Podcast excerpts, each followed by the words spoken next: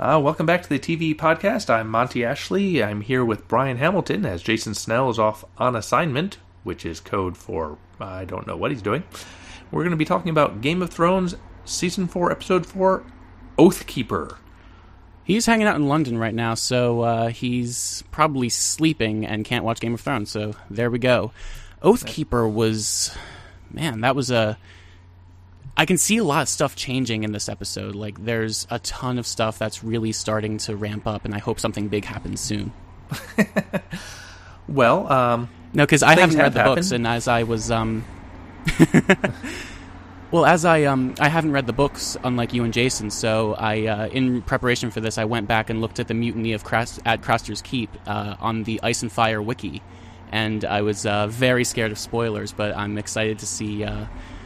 Well, let's start at the top uh, with uh, Daenerys and how she uh, is hanging out at Meereen. yeah, um, she has figured out a very efficient way to take over cities in which she assembles a huge army outside the city and then doesn't use it at all.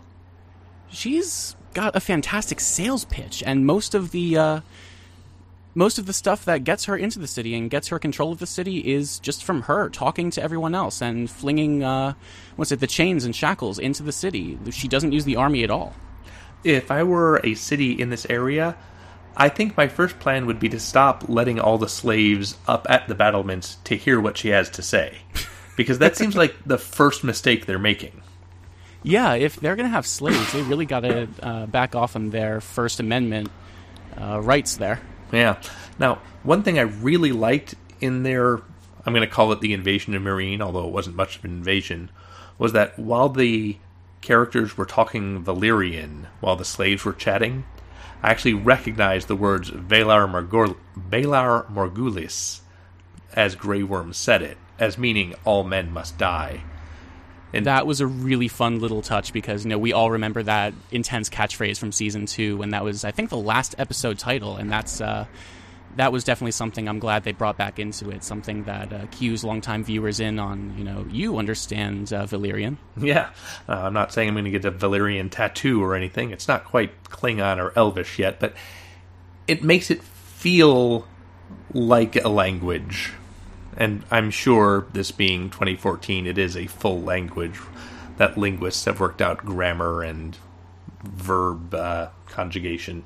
Have there been fans that came up with you know uh, Klingon or Elvish style dictionaries or anything for this? And uh, in the books, do they they didn't have this language all planned out for the books, right? This was all done for the show. I believe it's all done for the show. They might have had phrases in the book, but I don't think they did full pages of dialogue the way we're getting in the show.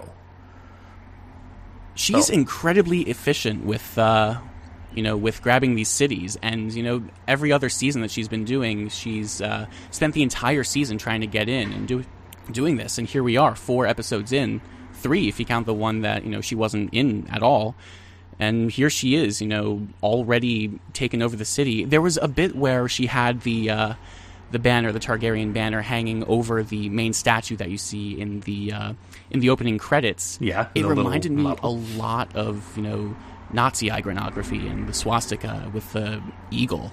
Sure, that sure. was really unnerving. I don't know if I trust her anymore. Well, I'm not sure you should trust her. I mean, she did end her little scene with crucifying a whole bunch of people, most of whom probably did not crucify the slaves she's angry about. Yeah, that was really unnerving, especially seeing like the kind of bastardized uh, version of the you know Christian crucif- crucifixion. That was a little bit. Uh, ugh. Yeah. But uh, she got her job done and then moved out of the story again. Yeah, I mean, I'm glad that you know they opened the episode with her instead of closing in for five minutes after, like every other episode. But you know, here she is, five more minutes and gone again as we move over to uh, King's Landing for most of the episode. Yeah, and and in King's Landing, we- we started with Jamie and Bronn sparring, which didn't do much, except for me. I was really fascinated to learn that Bronn actually likes Tyrion, because You we could- could we could never tell before whether he was just humoring his paycheck or what. But there's nothing to be gained from Bronn telling Jamie, "You're gonna go fight for him now?" yeah, no, I've really liked seeing Bronn. Um, you know, he's such a likable guy, and even though we were never really sure if he liked Tyrion, you know, we always rooted for him, and that was a really nice, touching moment to see uh, that he actually did like him. Yeah, he he always brought entertainment to the screen, so it's good that he isn't purely mercenary. And of course, that led directly to Jamie and Tyrion comparing prison cells, or Jamie comparing prison cells. Tyrion didn't seem that into the topic. Yeah, Jamie was. Uh, he was really kind of boasting the fact that he was, you know, brought dragged around by Rob Stark and his army for uh, the better part of the show. And I was really actually going They back to uh, Bronn to- and uh, I'm still not sure I entirely buy their dynamic. They're supposed yeah, to be brothers. It's, it's weird and seeing them together like that, especially with. Jamie. Kind of uh, with Jamie really starting to warm up to Tyrion now that they're both in the same kind of well, not the same boat, but Tyrion's really down in the dumps. Yeah. Tyrion did suggest that be, they be called the Kingslayer brothers. Dibs And- on the band name. Yeah. and I was that, really hoping for a uh, Princess Bride. I, uh, you do not know I'm left-handed in uh, in the sparring scene, but you know you can't get everything, especially not with Game of Thrones. yeah, I feel this show needs to steer clear of things like Princess Bride references. it really took me out of the show a couple episodes ago when Joffrey got his sword and asked the crowd, "What should I name it?" And the first thing that was shouted from the crowd was Stormbringer. Yeah, that was a little bit of a distraction from the real world in Like- Westeros that they're trying to create for the show. Yeah, I like Elric books. I didn't think the people on this show read Elric books. Yeah, that was a little. Oof, I can't believe they threw that in there. Um, so Jamie and Tyrion, they're trying, finally trying to team up, and I thought it was really interesting seeing uh, the dyna- uh, the sides change, the dynamic change. Uh, Jamie's really starting to uh, not side so much with uh, you know Cersei and I guess the now deceased Joffrey. Yeah, uh, jumping ahead towards Jamie's scene later on with Podrick and Bronn, or rather, sorry, jumping ahead to Jamie's scene later on with Podrick and Brienne, he's explicitly going against her orders. He's sending Brienne off to get Sansa and save her, and getting Podrick out of the city just as a favor to Tyrion. I am Wait. so glad Podrick is back. I was really scared that last episode would have been goodbye. And, you know, he was one of my favorite minor characters, and I'm so glad that, at least for the foreseeable future, it looks like we're going to have uh, Brienne and Podrick hanging out and uh, being nomadic. Yeah, I'm a fan of the way the show just pairs two people off and lets them have a bunch of fun dialogue scenes together. I don't know that Podrick and Brienne are going to be as fun as Arya and the Hound, partly because they don't talk as much as either Arya or the Hound, but they could have an interesting dynamic, and I'm certainly looking forward to seeing them try it out. along with that, you know, Jamie and uh, and Bronn, they have a fantastic uh, they have a fantastic uh, you know chemistry between them, and I'm excited to see where all of that goes, especially now that Jamie's kind of having a change of heart. And uh, going back to the scene with Jamie and Cersei, you can see why he's having this change of heart. she is completely disregarding him. Yeah, she's gone over the edge. She. I like in that scene how every explanation Jamie has for his actions makes perfect sense. Well, I had to tell Catelyn this so that she would let me leave. I was trying to come back to you. And she immediately interprets it the worst possible way that he's making vows to their sworn enemy. Oh, and he doesn't even mean his vows in the first place. he's really trying to cover his butt up here, but you know, Cersei's definitely bringing him down because she can't trust anyone, not even him, especially after the you know really controversial, really graphic rape twincest scene last time around. And she's not wrong that he is a questionable Lord Commander of the King's Guard. As I understand it, he was in the King's Guard for Aegon Tar- Targaryen, who he killed personally.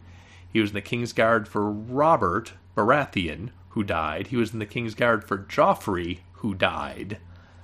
It's He's possible- really not doing a great job. yeah, and he was bragging about how well guarded Tommen was. Turns out Margaery just walked right in there.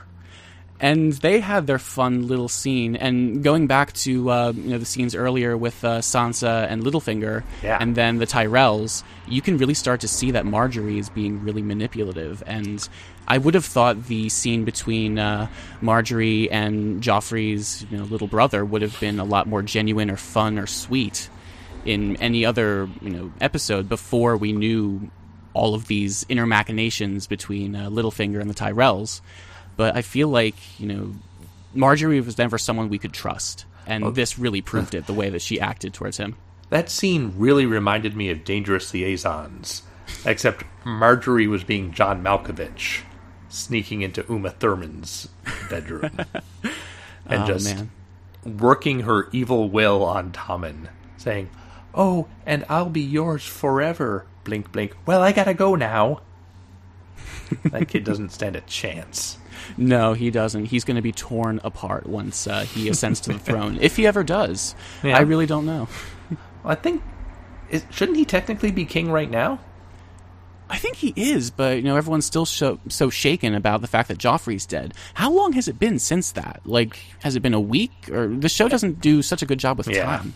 Well, uh, based on the Sansa, like this, this, the scene with Sansa and Littlefinger could have happened ten minutes after the previous episode. They can't have been on that boat very long for her still to be saying, "Did you kill Joffrey? What happened here?" Exactly. You know that kind of stuff had to have happened very early on. They could have just parsed it up to make the episodes work, but I do think that that conversation had to have happened very soon. Yeah. At least last episode or two episodes ago, I guess they um, they paired the very opening with the very ending of the previous when Joffrey was killed. As soon as it boots up, you see, you know, there he is lying dead, and you know exactly what's happening.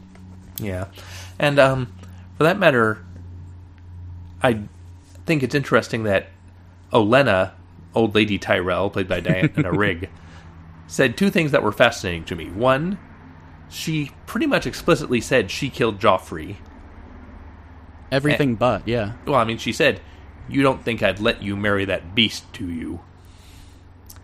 And Margaery seemed really shocked by that. So my interpretation of that is that Olenna killed him, and Margaery did not know that was going to happen. But that's not nearly as much fun as her bragging about how she seduced some kid in her younger days, and how the next day the boy couldn't bloody walk. they've got some really screwed up, you know, social norms in the show because uh, they've, you know, you got her talking to Margaery all about her, you know, previous, you know, sexploits.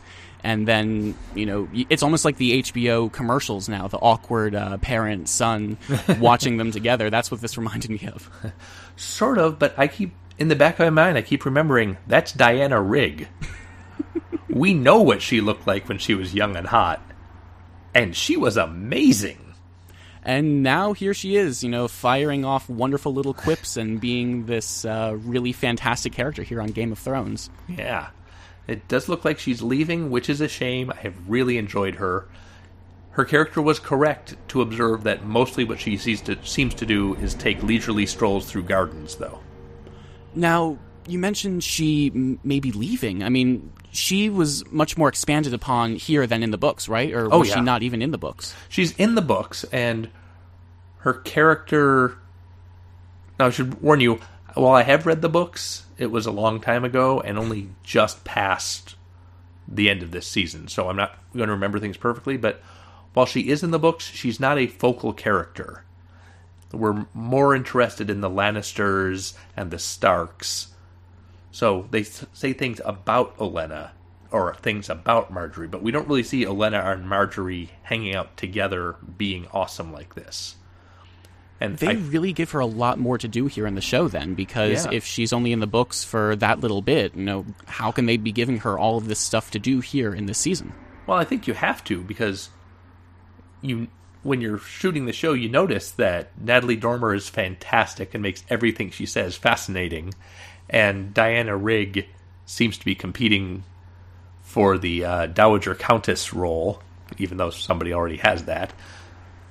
So, while the characters were, I feel like they were more backstage in the book. The characters were doing things, so now we're just going to get to see them more. which is a really good way of adding value for people who have read the books. Right, right. The only reason I'm hesitant to start reading the books, A, because I'll be spending hours and hours reading things I've already seen, and B, because, you know, I don't see so much value in reading ahead of this show, which I love so much. You know, I started watching the show right when it came out, and I'm really excited to see where the show goes, not necessarily how it adapts the books. But, you know, yeah. I've seen people really into it, and the kind of people that really watch the audience rather than the show during things like Joffrey's death and the Red Wedding. Yeah, it's. I think it's more fun to watch the red wedding fresh and say, "Well, this is kind of a boring wedding. Oh my god, what just happened?" and have that experience rather than be watching the show thinking, "Oh boy, I can't wait to see the next scene," and then go on the internet and see how people have reacted to it. I remember when all of that happened, there was so much press around it that people uh, that hadn't seen the show yet, they probably expect something major to happen around that point. So it's like you know, why bother with the spoiler kind of thing? Yeah, it's always the penultimate episode so far. That's when Ned Stark got killed. That's when the Red Wedding was. Blackwater wasn't that shocking, but it was still a really big episode. Right, right. And here in this season, I'm excited to see what they do, given the fact that they killed Joffrey off in the second episode of the season. Well, why wait around on that? You want to move up north to the wall? Yeah, let's do that. Fantastic. Well, here we are. Uh, I have in my notes. Um, John Dre the Giant has a posse. Jon Snow's rounding people up to uh, head back over to Craster's Keep to uh, to see and uh, you know get justice for Mance Rayder. I, I don't know that he's going there to get justice. He seems to be going there for three reasons. One, justice for Mance. Two, he has to kill the mutineers to keep information out of the wildlings' hands. And three, he thinks there's a chance Bran might be headed there. Which sounded crazy, but then it turns out Bran was headed there, so good call, Jon. Yeah, knowing George and uh, the way he likes to play with our heartstrings, I can't imagine that reunion's going to go well or happen at all. Yeah, that that was really mean in the last season where he had Jon Snow and Bran and Rickon in the same castle, but kept them apart. That was heartbreaking, and I hope he doesn't do that again this season. Yeah. One thing I would like more of on the show in general is people from different storylines meeting up. Even if That's just going to make things really nice because you know there's Daenerys that whole tangent of uh, you know five minutes every episode. Let's go across the narrow sea. Yeah. and I feel like having the you know characters meet up and the different lines kind of crossing that's going to combat a lot of that Yeah. and make the show a lot more enjoyable and watchable. And even when they don't meet up, just things like Tywin saying Daenerys Targaryen is alive and she has three dragons and an army, you think, oh, that's nice. At least he knows she's out there. But then, you know, the viewers, here we are reminded of the fact that there's these freaking White Walkers that can destroy everything in five minutes if they really wanted to. Well, they seem more interested in babies. Babies are cute. What's with this show and babies? I mean, they really seem to play up the fact that they it's HBO and they can get away with baby murdering like on par with, you know, the fact that they throw boobs into every single show they do. Well, I think it's pretty clear. Guys like boobs, ladies like babies. You got a four quadrant show right there. That's exactly what they have on their minds, I guess. I mean, watching the White Walkers and watching, you know, the people at Craster's Keep sacrificing these babies, it really kind of. Ugh, that's something that doesn't sit right with me. I don't know. But I'm Sure. excited to see what's going on with the White Walkers because Well- here we are four years in and they're still just teasing them. Yeah. To be fair, they did not sacrifice this baby. They left the baby out for the gods. The hmm. baby was taken and given to taken by one snow zombie, given to another snow zombie, and then got turned into a snow zombie.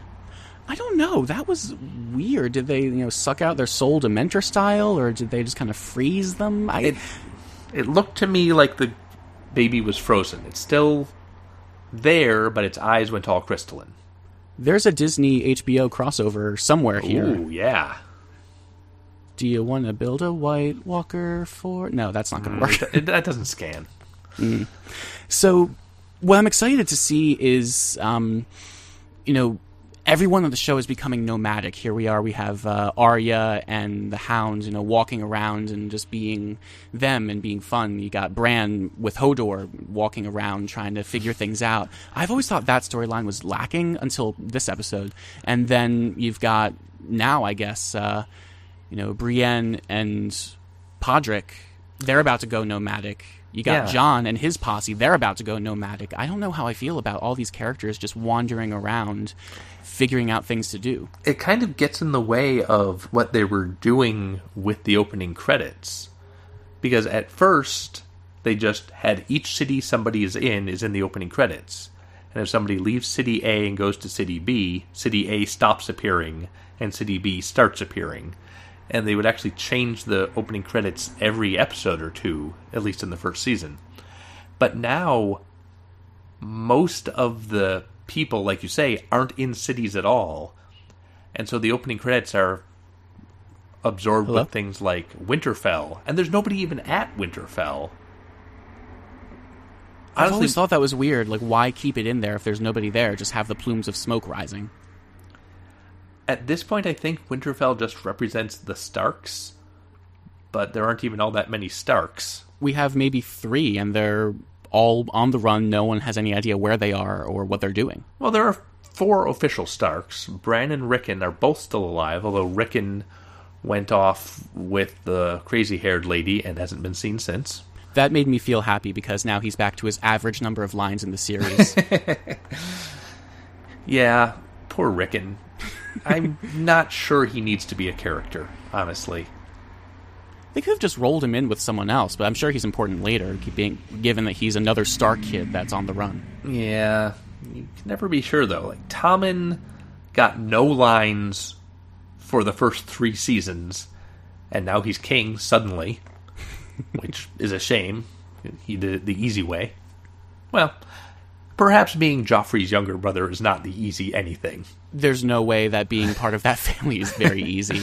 But then again, you know, the show does such a good job at ramping up things and showing you what's going to be important later on. You can go back and see all this wonderful foreshadowing, and I don't know if it's a fault on the uh, showrunner's part or just the fact that you know he's not that important. But here he is now. He's king after having zero lines and zero input on anything else.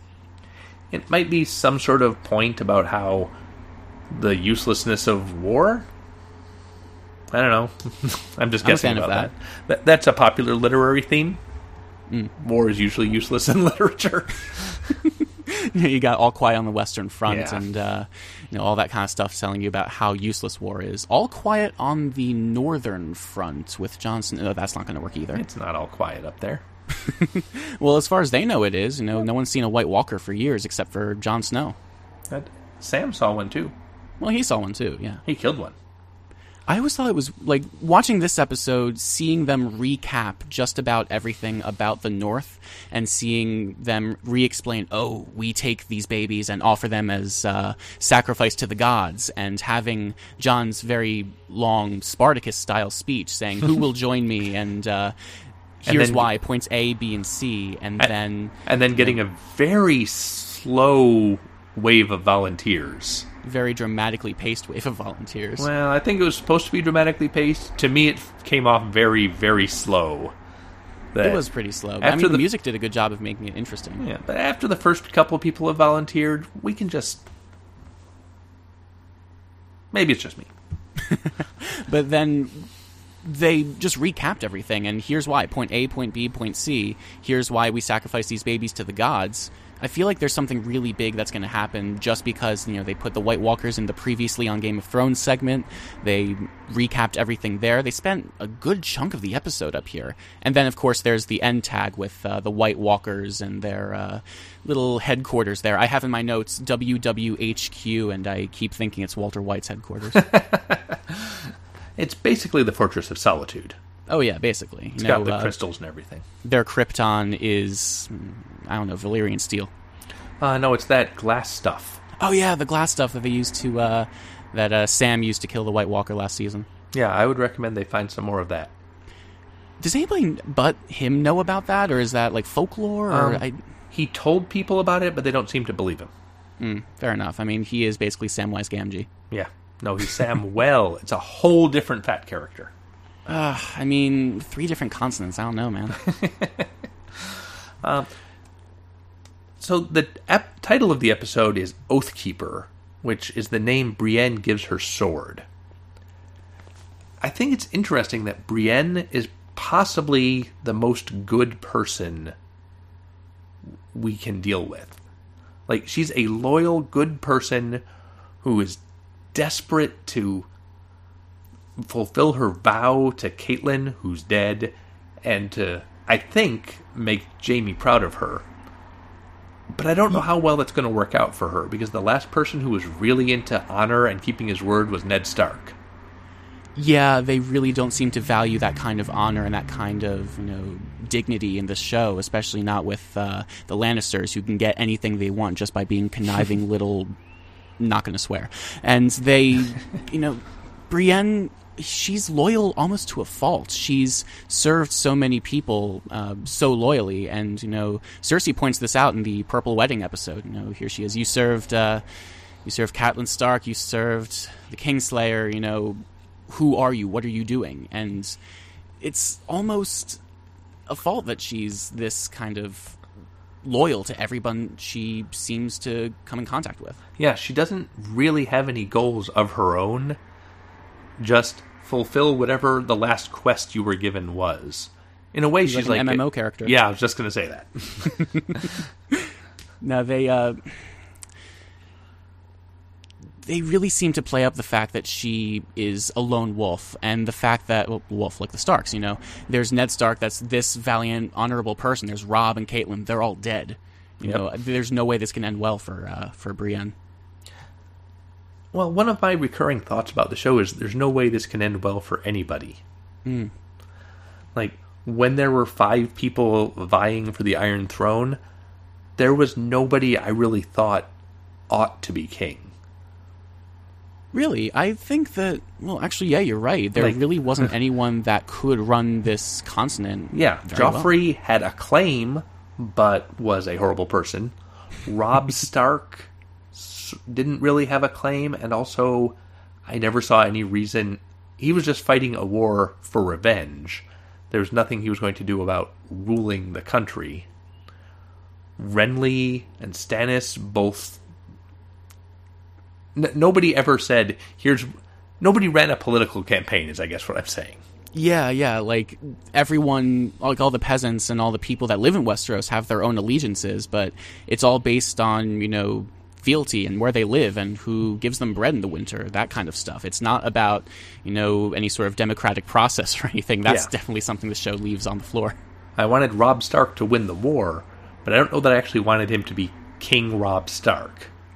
That would have been interesting to see him down in King's Landing trying to micromanage everything about Westeros. I think he also would have gotten eaten alive. Not quite the way his father did, but Varys and Littlefinger would have been there waiting for him. just like they were there waiting for uh, you know Sansa. I'm really excited to see where all of that goes. The uh, the fact that she's on the boat with him and they're trying to you know escape King's Landing, and the fact that he is finally confiding to her and to us as the viewers that you know these weird little inner machinations are happening below the surface of King's Landing. Yeah, and of course he says they're going to the Vale to Sansa's aunt Lysa, which is also where the Hound is supposed to be taking Arya. That's right. I didn't make that connection. They may have another meetup. Maybe in the penultimate episode this time, they'll uh, have these almost meetups and then kill off half of them. What I'm hoping for on the show The Amazing Race, it's always fun for me when you see one team in the foreground, but in the background of the same shot is another team at a different stage of the race. Huh. So the moral of the story is that the creators of Game of Thrones should really take a page out of reality TV's book, stage it like that, and then you get to see the kinds of things like that where you know you have those oh so close, so close. Oh, Well, I I just think it would be fun if we see the Hound and Arya riding along, and then the camera pans slightly to the right, and we see Brienne and Podrick riding in the other direction. just have a series, a whole episode of hilarious missed connections. Speaking of hilarious Game of Thrones, have you seen that uh, bad lip reading of uh, Game of Thrones where they turned the show into a medieval theme park full of incompetent employees? I have not. That exists. That uh, maybe we can put that in the show notes. Uh, that sounds great. I will attempt to do that.